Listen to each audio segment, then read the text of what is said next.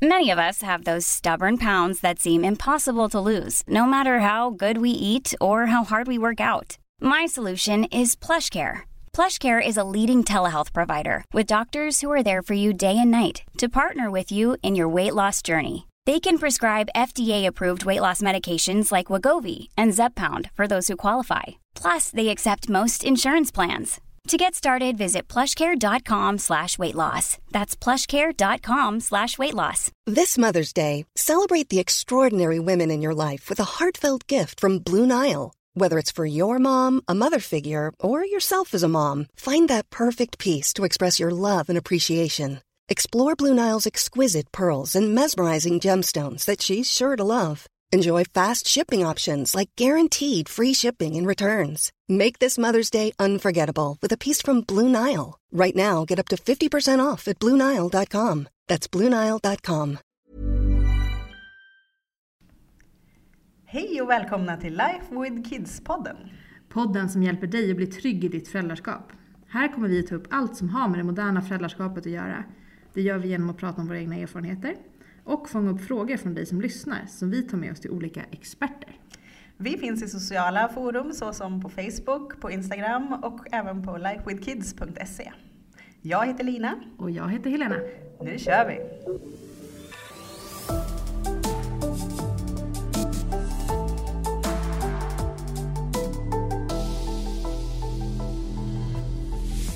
Hej! Idag ska vi prata om eh, förlossningsdepression.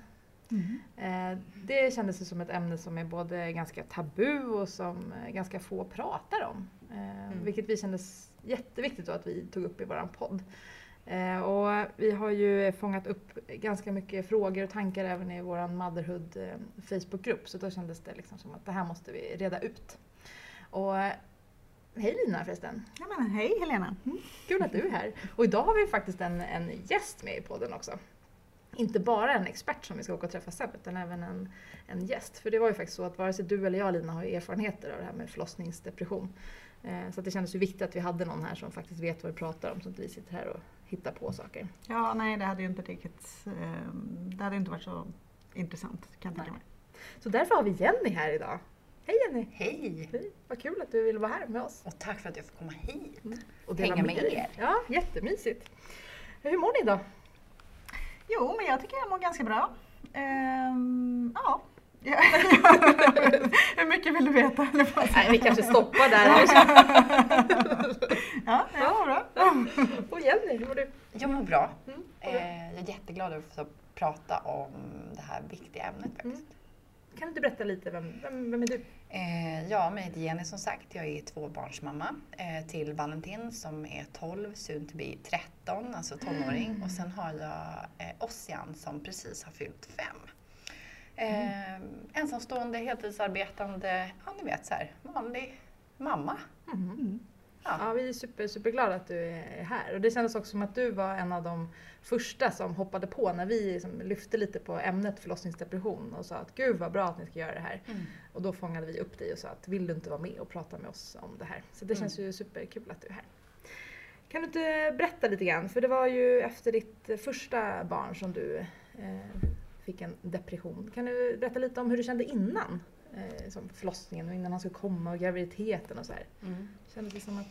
Ja, men jag, jag var väl som de flesta skulle jag vilja säga, eller som jag föreställer mig att många var, äh, superlycklig, jätteglad, jag hade äntligen blivit gravid, livet lekte, ja, jag hade lite foglossning, äh, lite svårt att gå, men i övrigt var det bara den här längtan när magen växte och sparkarna och ähm, ja, men lycka och såg liksom framför mig hur livet skulle bli så mm. fort eh, han, och för jag var alltid säker på att det var en han, vilket det också var, så det var lite mm. roligt. Men du visste inte? Nej, nej. Jag var bara helt övertygad. Kvinnlig instinkt? Ja. Mm. ja. Eller något? Ja. Eller tjuvkikat på ett ultraljud? Nej, jag, jag har faktiskt kollat idag efteråt, men det syns ingenting där. inte, inte, jag har ingen kompetens för det dock. Ja. Ja men mm. vad härligt att ha en sån här för, eller förlossning, men en sån graviditet som eh, man tror att eh, man alla ska ha. Liksom. Mm. Eh, men vad hände sen då? Eh, jo men det som hände var, eh, Valentin föddes eh, faktiskt på den första riktigt varma natten den sommaren.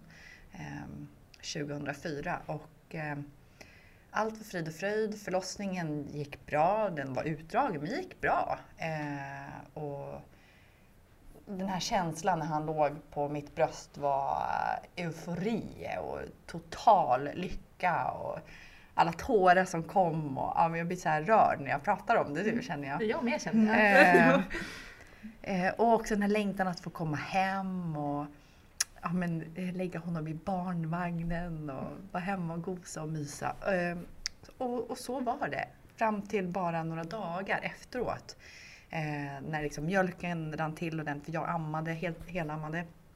Och då kom den här som jag då trodde var den här bluesen som vi alla pratade mm. om. För det hade jag fått reda på innan, att man kunde drabbas av en lätt depression. Mm, där på tredje dagen, då ja, gråter man. Ja, då gråter man. Mm. Och, så här. Ja, och, och det drabbade mig, men det, jag, det slutade aldrig eh, för mig.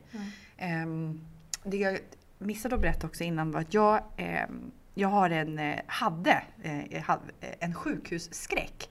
Så inför folk är rädda för tandläkaren, jag var rädd för sjukhus. Mm. Inte läkarna, sjukhus. Det luktar konstigt på sjukhus. Ja, själva lokalen. ja, precis. Så då gick jag i någonting som heter Aurora-samtal.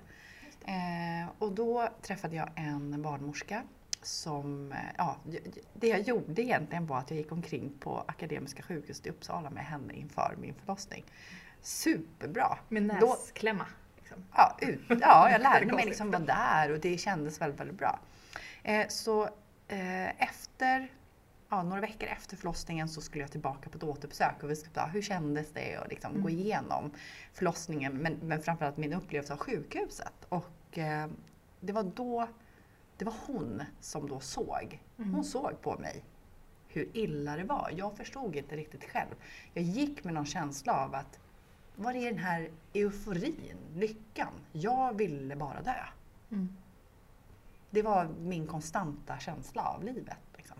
Att du inte vill vara mamma eller att du bara ville jag ville inte finnas. Jag ville inte vara där. Jag ville inte, jag ville inte ta ansvar. Jag ville inte vara, jag ville inte vara mamma. Eh, jag, jag ville inte vara Jenny. Jag skämdes också för att jag inte mådde bra.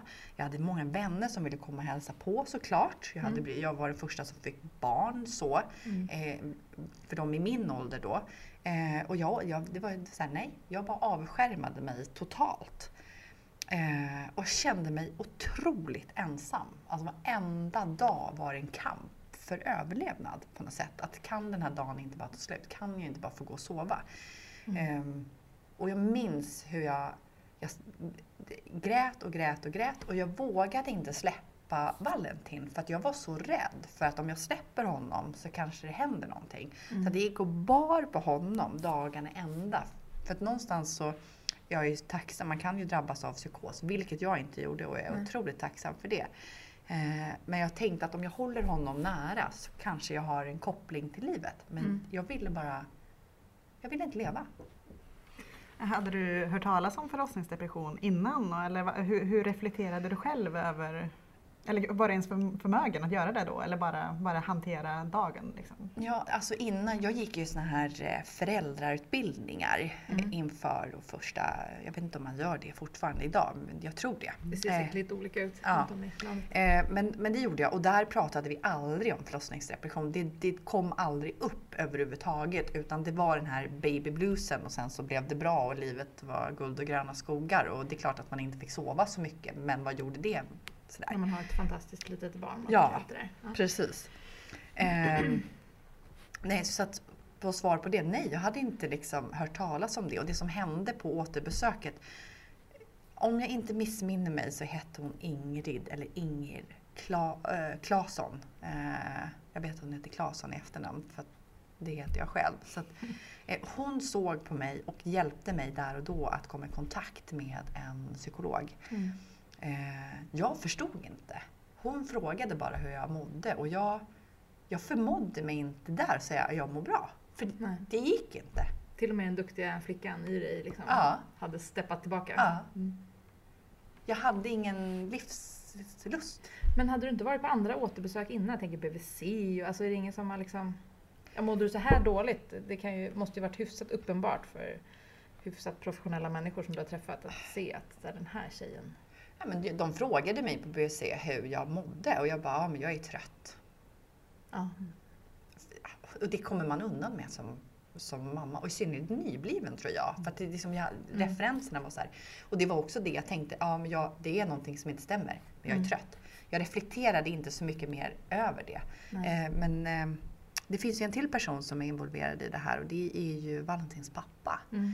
Eh, och han eh, under den här resan nådde ju inte fram till mig överhuvudtaget. Nej. Eh, vi hade ingen, ingen kommunikation egentligen kring mitt mående mer än att han, han bara, vad hände här? Mm. Eh, Det som var, du som var så lycklig, Ja. vad hände? ja, Och det kanske inte gav dig mindre dåligt samvete då tänker jag. Men Nej. bilden var att du skulle nej, vara så jag glad. var ju världens sämsta mamma såklart. Jag var världens sämsta eh, partner. Jag var världens sämsta vän. Mm. Eh, jag orkade ingenting. Eh, och i det, det var bara sorg. Och just den här känslan, och jag, jag kan inte känna in det idag, eh, att inte vilja leva. För att jag är en person som vill leva. att för mig var det så konstigt att gå omkring med den här ständiga bördan av att någonting stämmer in. Det är bara fel. Mm. Liksom. Hur tog du dig, alltså du träffade henne, hon Mm. eh, skickade dig till en psykolog. Mm. Eh, vad hände sen? Liksom? Eh, jag började hos eh, den här psykologen och eh, eh, hon, hon var inte rätt match för mig och hade inte den kunskapen utan det var mer så här, du kan få eh, lite antidepressiva, det är inget konstigt att må då, lite dåligt ibland. Eh, och, eh, ja, och så var det samtal varannan vecka och, och jag bara ja ja. Ehm, sen i den här samma veva så flyttade vi till en annan stad. Och då skulle jag också flyttas. Ehm, mm. För att den Ja. psykologen jag hade eh, var då knuten just till Uppsala stad och inte till Tierp där jag idag bor. Eh, och då eh, kom jag i kontakt med en psykoterapeut, Tove, eh, som var utbildad och hade specialist inom just eh, förlossningsdepression och eh, mammor. Liksom. Mm. Och jag gick hos henne i ett år faktiskt. Mm. Och jag blev så här rörd, jag började nästan Mm. gråta. Mm. Eh, alltså utan henne så hade jag nog aldrig tagit mig ur det jag var i. Jag, för jag var totalt oförmögen. Jag kunde inte med min egen kraft, min egen, liksom, ja men nu, bit ihop Jenny, kör bara. Du är nybliven mamma, man Ja. är trött. Ja, och vi hade köpt hus, det var därför vi flyttade. Och, alltså, ah, när, man bo, eller när vi boade, jag hade en bild av att ja, nu ska vi boa och renovera hus och bygga och mysigt och gosigt. Och jag bara, kan någon bara bränna ner huset och ta mig härifrån? Ja. För jag vill inte vara här. Tänk vad viktigt den här uppföljningen är. Alltså. Ja. Alltså, och jag kan ju känna att redan BVC borde ju ha eh, bättre verktyg och möjligheter att följa upp det här. Mm. Vilket det kanske känns som att man inte riktigt har idag. Jag fick ju fylla i ett formulär, så här, hur mår du? Eh, ja, så var det väl 15 frågor eller vad det är. Jag kanske inte ska förringa det här formuläret men det känns ändå som att det är ganska enkelt för BVC-sköterskan att komma undan ganska lätt då. Mm. Ja, det finns ju många parametrar tänker jag. För det första kanske man inte vet själv, precis som du beskriver, vad det är man går igenom. Så man tänker, ja men det ska väl vara så här. För är det någonting man blir itutad så är det ju att det är tufft, bit ihop. Det är en kort Mm. period, du klarar det. Liksom. Det, det är ju den ingången tycker jag, så som jag har blivit be- bemött i alla fall. Och det, en annan parameter är ju att om man mår dåligt och skäms över det och man vet att det är någonting som inte riktigt står rätt i, då är det kanske, om man inte har förtroende, för man vet att jag har tio minuter nu hos den här BVC-sköterskan, vi ska väga mäta barnet och jag ska fylla i det här formuläret. Det är inte så att jag börjar öppna mig då och känner att här har jag min trygga hamn att att vara Nej. i. Liksom. Eh, Så det är ju väldigt många parametrar också som gör att det krävs ju en Tove som, som liksom ser igenom det kanske som man, den fasaden, lilla tunna fasaden som man Mm. kanske också försöker sätta upp själv. Jag vet Mm. inte. Men... borde finnas en Tove i varje, på varje BVC tänker jag. Vad hände Ja. hos Tove då? Vad, hur, hur är liksom processen att jobba med det? Ja, nej, men jag, jag kom dit och hon eh, hade ju läst min jo- journal såklart. Eh, och eh, där började vi jobba väldigt målinriktat. Det, som, det jag gjorde i den här processen var att jag också, jag jobbade mycket med min egen, eh, min egen barndom. Eh, min egen anknytning och vad som mm. hände där. Eh, för allt eftersom att tiden gick, för att jag mådde dåligt länge och jag önskar inte min värsta fiende att må sådär dåligt. Eh, så jag var, jag var regelbundet, jag var där varje vecka, samma tid. Eh, hon stämde, vi hade avstämningar, jag fick uppgifter som man får i terapi. Eh, eller man, jag fick i alla fall det i, i den terapin. Eh, att eh, ja, men hur ser en dag ut till exempel? Hur känslomässigt då? Hur, hur, hur mådde jag när jag vaknade? Jag fick liksom skatta det. Eh, jag fick lära mig eh, eh, mindfulness som jag har haft nytta av än till mm. idag, eller använder mm. fortfarande än idag. Hur jag kunde sortera tankar, hur jag kunde eh, jobba med Men framför allt så fick jag jobba med eh, skulden och skammen eh, kring att jag var, kände mig och upplevde mig själv som en misslyckad mamma. Mm. Eh, men också har jag skadat mitt barn. Mm. Och det är någonting som jag fortfarande än idag kan eh, jag, tanken kan komma. Jag vet med mitt förstånd att min son har inte tagit skada. Mm. Eh, mig veterligen. Men det kan fortfarande komma att, ja men tänk, om jag undrar om han hade, han är ju tonåring nu, undrar om han hade agerat annorlunda i den här situationen om jag hade mått bra när han var bebis. Mm. Ja, eh, så att den, och, och, och det är någonting som jag ständigt får jobba med. Liksom.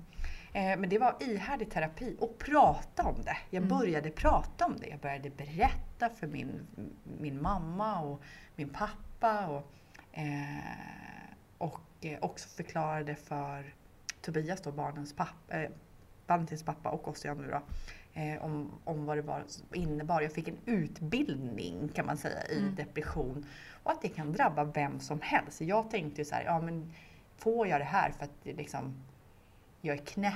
Eller, alltså, mm. För det var min nästa fråga. Så här. Vem, vem, vem drabbas av det här? Liksom, kan vem som helst drabbas? Liksom? Ja, eh, vem som helst kan ju drabbas. Mm. Eh, jag tänkte så här, ja men det måste vara något fel på mig. Eh, jag är annorlunda, jag är knäpp, jag kanske har en destruktiv sida. Mm. Eh, ja men allt det här som ehm, som ibland kan komma fram. Och jag är ju som många andra kvinnor och mammor tror jag fröken duktig. Liksom. Och jag mm. ska leverera och jag ska prestera och jag ska vara duktig. Sen hur jag mår, det har liksom jag har kört på bara. Eh, men i det här fallet så var det ju jätteviktigt att, att se att nej men, det kan drabba vem som helst. Eh, men också i eh, att jag, jag, jag skulle inte ha fler barn. Det här, min depression var också, jag fattade också ett beslut att jag ska inte ha fler barn. För att jag mm. var så otroligt rädd för att hamna där igen. Hur blev det andra gången? Fantastiskt. Det är ju också lite hoppfullt att höra. Jag tänker att det kan drabba vem som helst. kan ju både mm. vara läskigt och också mm. ganska skönt att höra. Mm. Om, jag tänker om det är någon som lyssnar som är gravid. Eh, att det är såklart läskigt för att man vet inte om det drabbar en. Men man, man vet också att det liksom eh, eh det är ingenting konstigt. Nej men precis. Nej. Att det är liksom inte för att jag har gjort något fel i min graviditet eller tidigare i livet. Utan det, det kan hända vem som helst. Mm. Men jag tror också att eh, det jag tog med mig är till oss, alltså med barn nummer två, det var att jag och barnets pappa, vi pratade. Mm. Eh, och jag tror att det är A och O.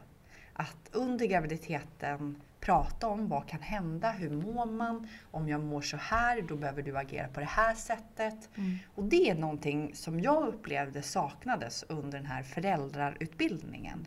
Att hade vi fått veta eller kanske bara säga det här kan drabba er. Prata igenom det. Mm. Eh, och våga vara öppna med det. Prata om det. Det, det var ju såna här föräldrar, jag vet jag gick på såna här föräldragrupper efteråt mm. också. Eh, gick på, jag gick på två med honom. Sen så dök jag inte upp för att jag stod inte ut med människor. Men just där också, för det var ju samma grupp man träffade innan. Mm. Att man, om man pratar om det i grupp så blir det också lättare att någon ser, ser förstår. signaler. Ja. Det som slår mig nu när du berättar det är att man är så otroligt fokuserad där i graviditeten på förlossningen. Man, mm. Och att man ska ta fram det här förlossningsbrevet och man mm. pratar med, med, sin partner om man nu mm. har någon. Att, mm. Vad händer under förlossningen? Och, om jag liksom mår så här då får du säga det där. Om inte, alltså så här, man, man går ju verkligen igenom det där. Eller vi, jag gjorde det i alla fall med min partner. Eh, men man pratar ju ingenting om den här första tiden. Det är inte så att man, egentligen borde man ju typ ta fram ett första tiden-brev som man skriver mm. när man mår bra. Att mm. om jag skulle liksom dippa totalt eller om jag, då måste du fan mig, stå upp för mig och, och liksom ja. föra min talan och kräva ja. att jag får hjälp. Liksom. Ja. Och, och, det är ju också så att i det här fallet så eh, var ju han inte förmögen. För att han förstod inte vad som hände. Mm. Och, det, och det är också en del, att vad händer då om, mm. den, om ens partner inte är förmögen? Mm. Eh, vem ska ta den rollen? Mm. Eh, det kan, med fast kanske min mamma hade varit bättre, vad vet jag? Nu bodde hon i och för sig 40 mil ifrån mig. Eh, men ändå. Mm. Eh, att det finns andra vänner eller så som står en nära. Men våga prata om hur mm. det är. Och det är någonting jag har lärt mig och har tagit med mig idag. Att det spelar ingen roll. Mm. Och det gäller ju nästan alla frågor. Men Allt.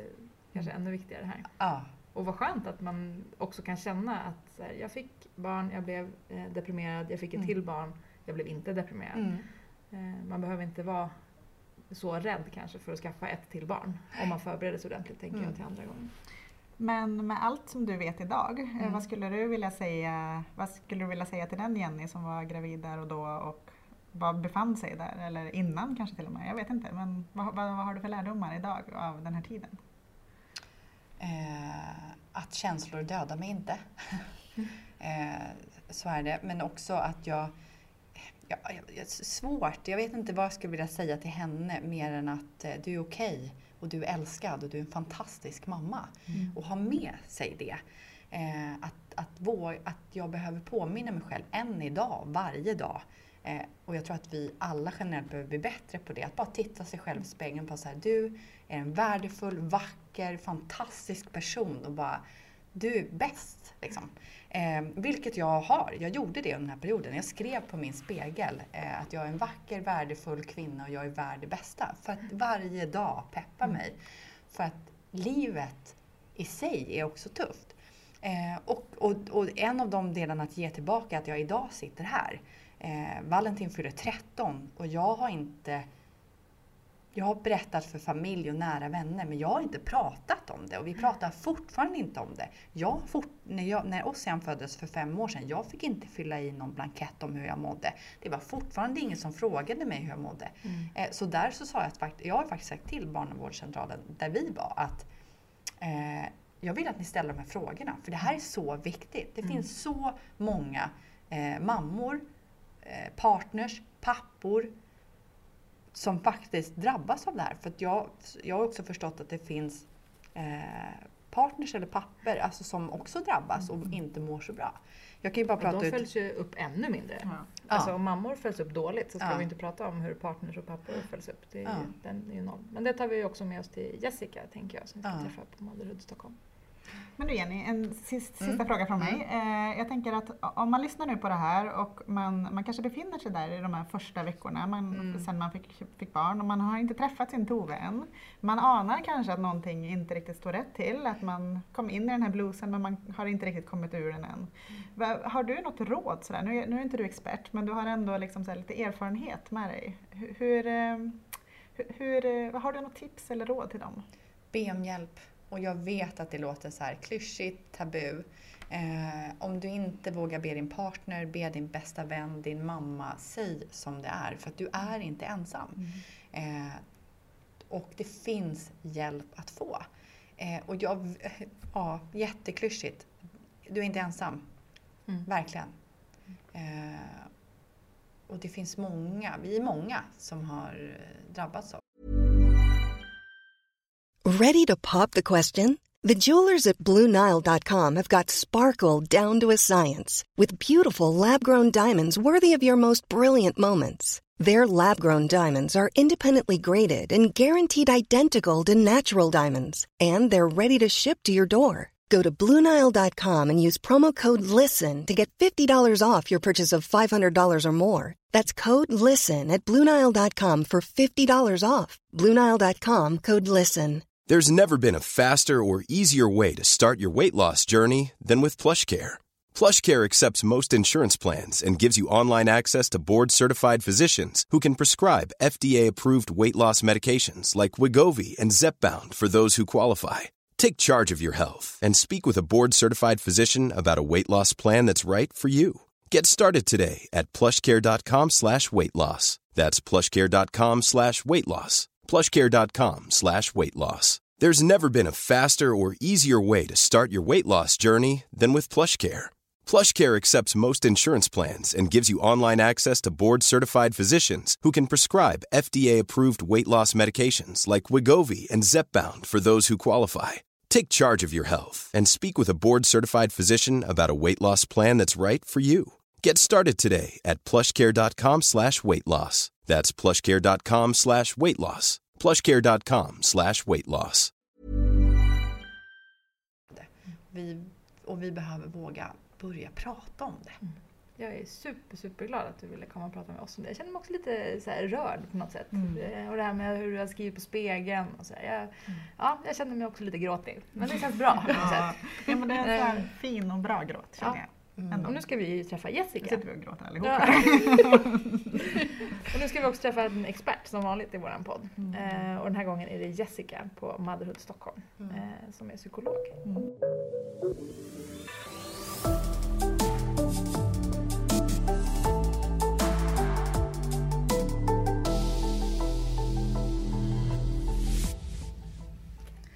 Ja, då sitter vi här hos Jessica på Motherhood Stockholm. Hej Jessica! Hej, hej! Hej, hur mår du idag? Jag mår bra, Ja. jättebra. Ja, Ja. vad kul att få komma till dig. ja, men jätteroligt att du är här. Ja, Ja. för idag ska vi ju prata om ett ämne som eh, för många känns ganska jobbigt. Ja. Eh, Många upplever att de inte alls får den informationen de vill ha eller behöver. Mm. Eh, Och det handlar ju om förlossningsdepression. Ja, precis.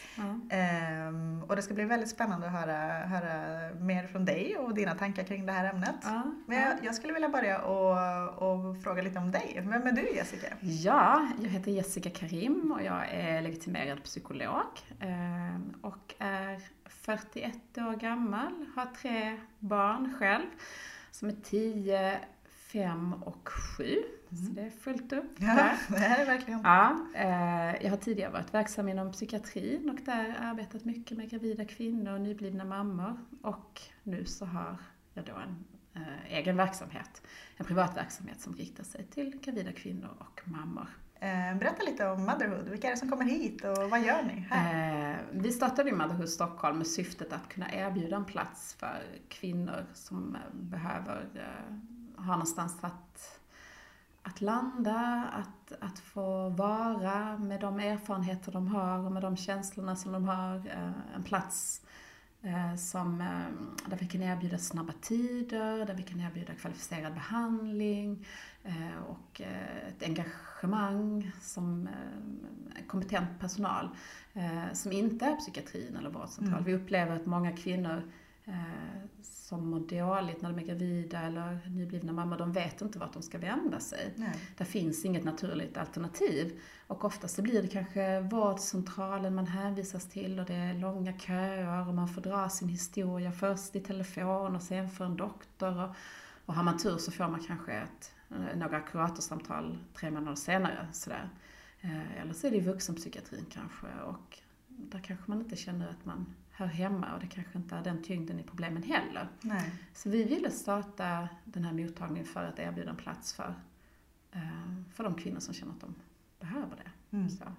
Och till oss kommer det idag gravida kvinnor, nyblivna mammor med, med eh, det kan vara all möjlig problematik. Allt från oro, ångest, nedstämdhet, eh, depressioner, eh, olika kriser man har hamnat i. Det kan vara separationer eller annat. Och, och det, vi erbjuder både kortare och längre kontakter. Det är kortare stödsamtal eller längre psykoterapier. Det är allt utifrån kvinnans behov. Mm. Så att vi har en flexibilitet utifrån eh, vad vi kan erbjuda. Så.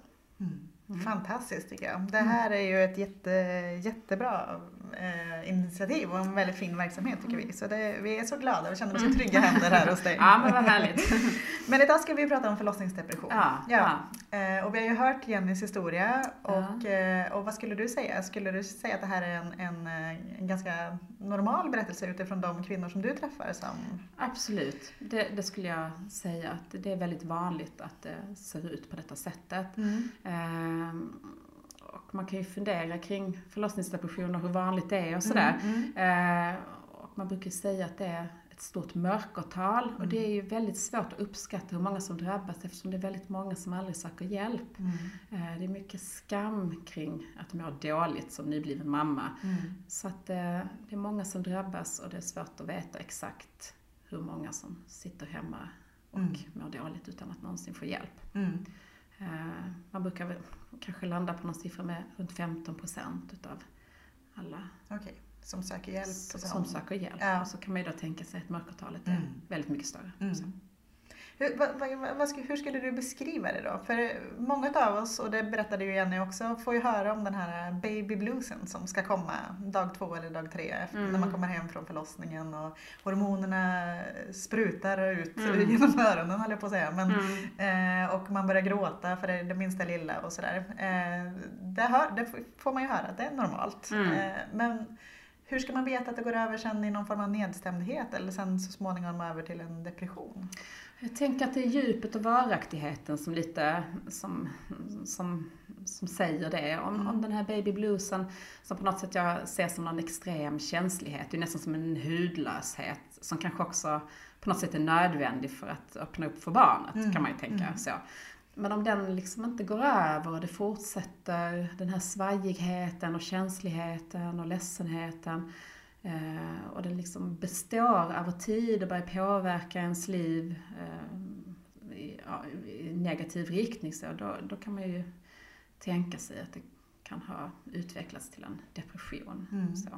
Och vad är en längre tid då tänker jag? För jag, jag tycker ofta när, när man söker svar på de här frågorna så har jag träffat i alla fall på flera källor som säger att så här, ja men två, tre månaders tid är, är ingenting konstigt. Men jag tänker, har man den här djupa depressionen, tre månader med en väldigt liten bebis, det känns som Ja. en extremt lång tid innan. Eh, Precis, jag skulle ju rekommendera egentligen att, att eh, ganska tidigt söka hjälp. För att det är ingen som ska gå och må dåligt i två månader som nybliven mamma och Nej. hoppas att det ska gå över och härda ut. Utan jag tänker att sök snarare i så fall hjälp och stöd så tidigt som möjligt för att stävja det så tidigt som möjligt. Det är ju vår erfarenhet att ju snabbare du söker hjälp, desto fortare går återhämtningen. Mm. Så att Och vad vänder man sig då? då? Är, tänker man söka hjälp som att man berättar för en vän eller söka hjälp som att uppsöka sjukvård eller prata med barnmorskan eller? Jag tänker, jag tänker att man kan ju prata med barnmorskan där man har varit för att få stöd i vart man kan vända sig. Mm. Eh, Eller BVC-sköterskan och, och, och, och ibland så har de någonstans att hänvisa en Ja, och ibland, ibland är det ju tyvärr inte så. Nej. Jag tänker också vårdcentralen är ju, är ju en, en, eh, en plats man kan vända sig till. eh, För att eh, kunna få vidare hänvisning Mm. vart man kan vända sig. Så. För jag känner att eh, ett problem upplever jag är ju att my- mycket ligger ju, eller så mycket ligger hos mig själv som mamma att jag ska ta ansvar också. I, i, det här så ska jag dessutom Ja. också ta ansvar för mig själv.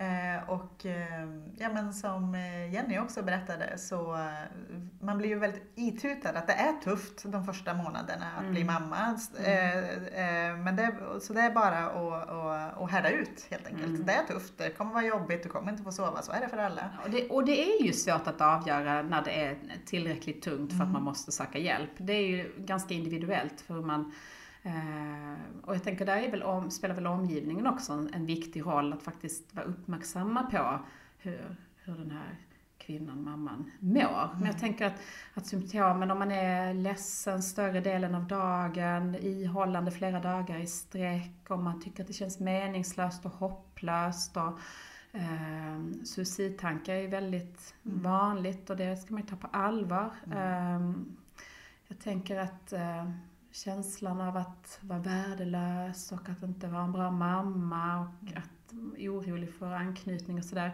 Det är ju ett tecken på att man, Mm. att man bör söka hjälp. Mm. För det finns hjälp att få. Mm.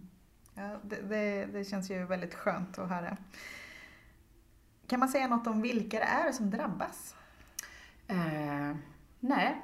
Nej. nej, det kan man inte. Nej. För att det, och det, jag tänker att det finns massa olika orsaker till att kvinnor drabbas av förlossningsdepression och det är inte en enkel eh, anledning som, som, som gäller för alla. Utan det kan, vissa kvinnor har kanske haft depressioner tidigare i livet och att, och, att de får det i, efter förlossningen eh, handlar om att de har kanske bär på en viss skörhet och har med sig det. Ehm, andra kanske har ehm, genomgått någon slags kris, det man kan ha svårigheter i relationen, det kan vara konflikter, separationer. Eh, och det spelar in såklart. Tidiga upplevelser i livet och trauman, en svår förlossning, kanske svårigheter med amningen, eh, sömnbrist, eh, det är en massa olika saker. Eh, en sak som jag tycker är viktig att lyfta som, som vi tänker, jag tror att många depressioner som diagnostiseras som förlossningsdepression kanske har startat redan under graviditeten. Att redan under graviditeten har man haft känslor och tankar som har varit svårhanterliga och, eh, och att det liksom har fått något, något fäste där. Men att det först är efter förlossningen kanske som det fångas upp eller sådär. Just det. För man pratar ju inte väldigt mycket om graviditetsdepression utan det är ju ändå mer förlossningsdepression som, eh, som man hör talas om. Mm. Ja, och under graviditeten vet vi ju, då, där svallar ju känslorna, eh, både fram och tillbaka. Absolut, Mm. absolut. Eh, Men om man lyssnar på det här och man är gravid och man kanske känner en liten oro där för vad, vad, som skulle kunna hända och så. Eh, Finns det någonting man kan göra under sin graviditet för att förebygga det här? Eller kan man tänka på något sätt? Eller? Jag, tänk, jag tänker att det är viktigt att under, och det är det som är så svårt, för att, men jag tänker att det är viktigt under graviditeten och även tiden efteråt att på något sätt tillåta sig att känna alla möjliga känslor kring graviditeten och sitt föräldraskap och att det inte bara behöver vara positiva känslor utan att det kan vara negativa känslor och tankar också. Det betyder inte att det behöver bli dåligt eller att man ska bli en dålig mamma utan det är en del av ett normalt föräldrablivande att ha alla möjliga känslor och tankar. Eh, om man är väldigt orolig kan man ju prata med sin barnmorska om det och då, och då kan man ju fundera kring, finns det fog för den oron? Finns det någonting som, eh, som indikerar att det skulle kunna utvecklas en förlossningsdepression här? Eller är det, och då kanske man behöver prata om oron och hantera den. Ja. Var kommer oron ifrån och vad består den av? Och brukar man vara orolig? Och då kan man ju hantera det. Mm. Så att eh, få lite hjälp och sortera i sina tankar kanske och vara lite Absolut. mer tillåtande mot sig själv. Absolut. Och försöka, försöka våga prata, tänker Mm. jag. Att kommunicera om hur det känns och inte hålla det inom sig. Mm. Går, det, går det att säga något om hur länge en depression eh, håller i sig? Nej, alltså det är helt, det är helt beroende, det är helt och hållet individuellt. Eh, och, och hur tidiga insatser man, man får. Eh, vissa behöver medicinering, att man behöver sätta in medicinering. Eh, en del eh, medicinerar under graviditeten också. för att stabiliseras. Och, men, men vår erfarenhet är att ju tidigare insatser desto snabbare återhämtning.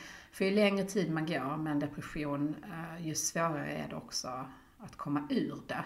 Eh, och ju desto större konsekvenser får det ju, tänker jag. Det på, kan ju påverka med anknytning och, och sådär till barnet. Så att, eh, och det kan, det kan vara en månad, två, tre, men det finns ju de som eh, är deprimerade långt mycket längre än så. Mm. Om, om jag eh, är vän med någon som jag kanske anar lite grann sådär att oj, undrar hur det står till här. Men det är ingenting hon säger till mig eller det är ingenting, det är snarare en känsla jag har. Alltså hur kan jag som vän eller hur kan omgivningen märka eller se tecken på det här? Eh, Det kan ju vara ganska svårt att upptäcka hur en duktig mamma mår. För att det finns Vi är väldigt bra på att vara väldigt duktiga. Precis, jag Ja. skulle vilja, ja, det är ju många som, som, eh, som flyr de här känslorna också genom att kanske vara extremt aktiva och upptagna och göra saker och, och hålla igång för att liksom fly de här tankarna och känslorna. Så i, i de fallen kan det vara svårt att upptäcka det. Mm. Uh, men jag tänker att om man misstänker eller tror att man vågar fråga mm. och att man vågar höra svaret. Uh, att man inte dömer eller säger någonting att nej men det ordnar sig. Utan att man faktiskt vågar lyssna. Mm. Eh, och att man kanske erbjuder eh, hjälp i att söka hjälp. Att man säger att jag kan boka en tid till det, eller jag kan följa med det, eller jag kan undersöka vad det finns för möjlighet att få hjälp. Eh, och att man släpper det där. Mm. Jag vet någonting som Jenny oroade sig för, det var också så här skuldkänslor över att i efterhand som kan komma över mm. om barnen också kan få men av att mamman har mått så här den här mm. tidiga perioden. Mm. Hur tänker du kring det? Jag tänker att eh,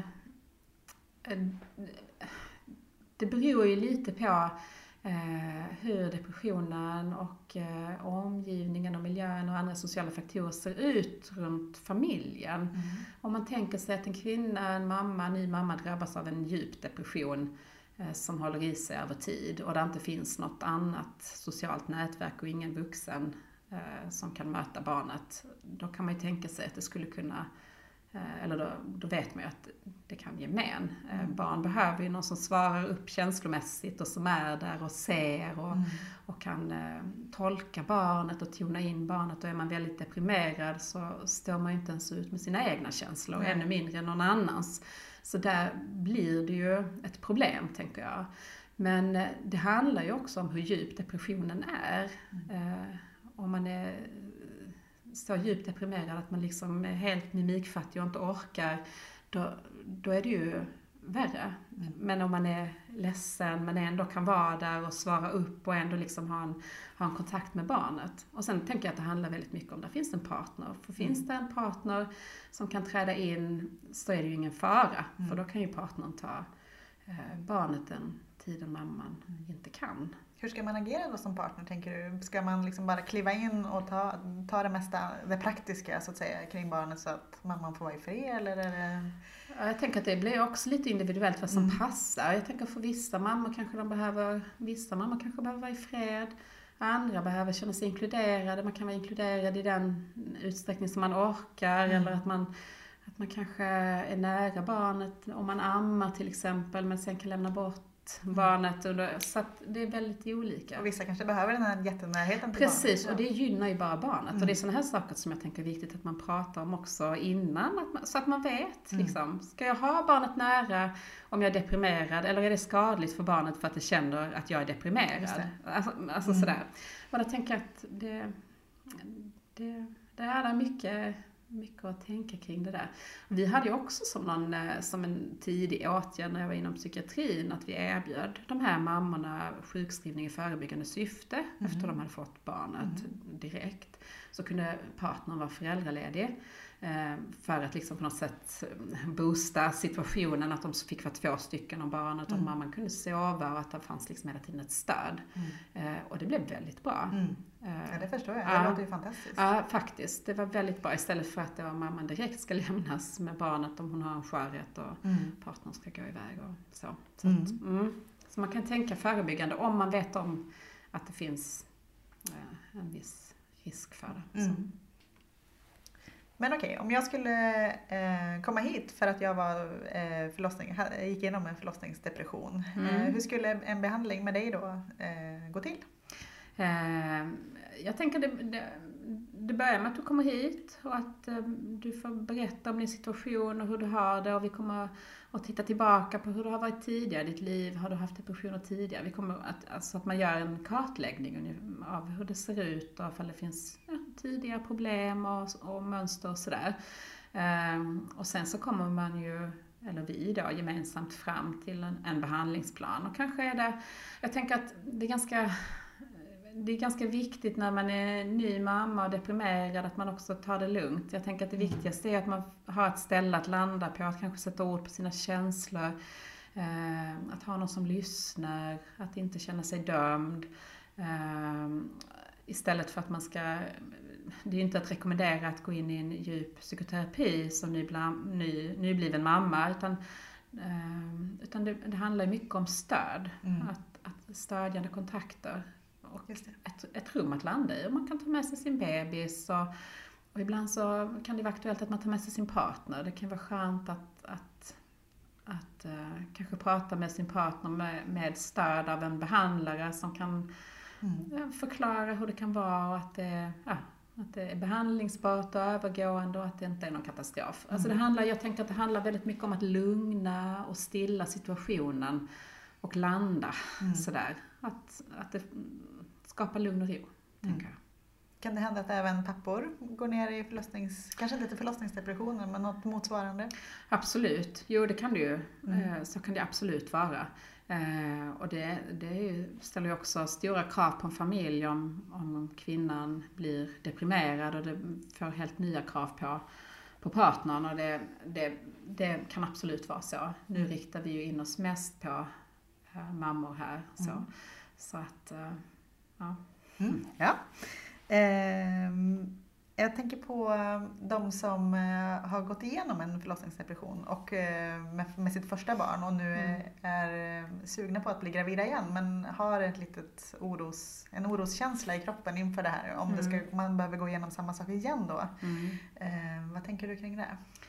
Jag tänker att där är det viktigt att Tänk, alltså att tänka förebyggande. Vi träffar, ju, vi träffar många kvinnor som har haft en förlossningsdepression som inte blev behandlad. Mm. Utan vad de har förstått i efterhand att oj, det var en förlossningsdepression. Och sen så har de kanske väntat med att skaffa barn för de orkar inte hamna där igen. Och det är med skräck, skräck de inser att de är gravida igen och hur ska vi nu, hur, tänk om det blir så igen. Mm. Så jag tänker det viktigaste är ju att man berättar om sina upplevelser. Eh, jag tänker om man berättar för barnmorskan eh, är viktigt att man har haft en förlossningsdepression så att man kan göra planering.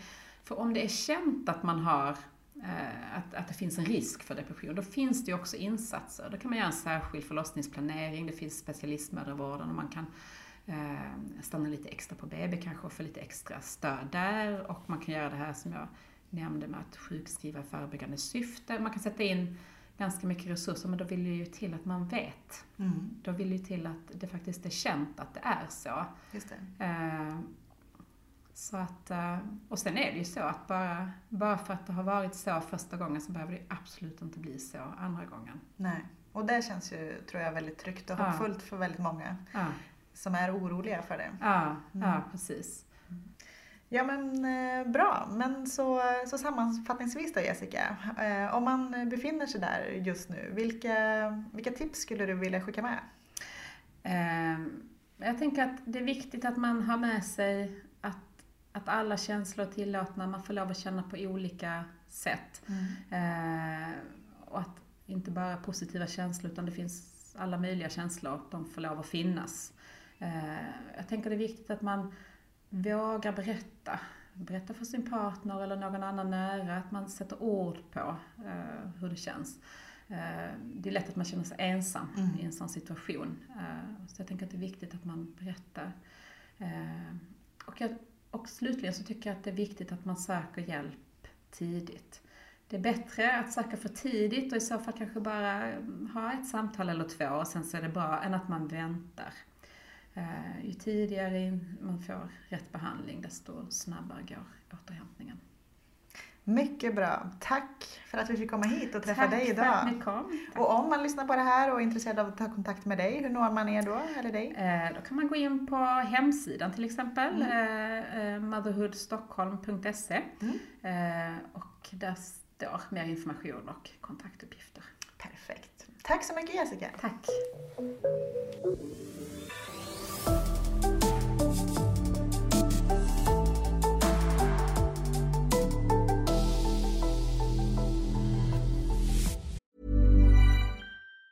Planning for your next trip? Elevate your travel style with Quince. Quince has all the jet setting essentials you'll want for your next getaway, like European linen, premium luggage options, buttery soft Italian leather bags, and so much more. And it's all priced at 50 to 80% less than similar brands. Plus, Quince only works with factories that use safe and ethical manufacturing practices. Pack your bags with high-quality essentials you'll be wearing for vacations to come with Quince. Go to quince.com slash trip for free shipping and 365-day returns. Normally, being a little extra might be a bit much, but not when it comes to healthcare. That's why United Healthcare's Health Protector Guard fixed indemnity insurance plans, underwritten by Golden Rule Insurance Company, supplement your primary plan so you manage out-of-pocket costs. Learn more at uh1.com.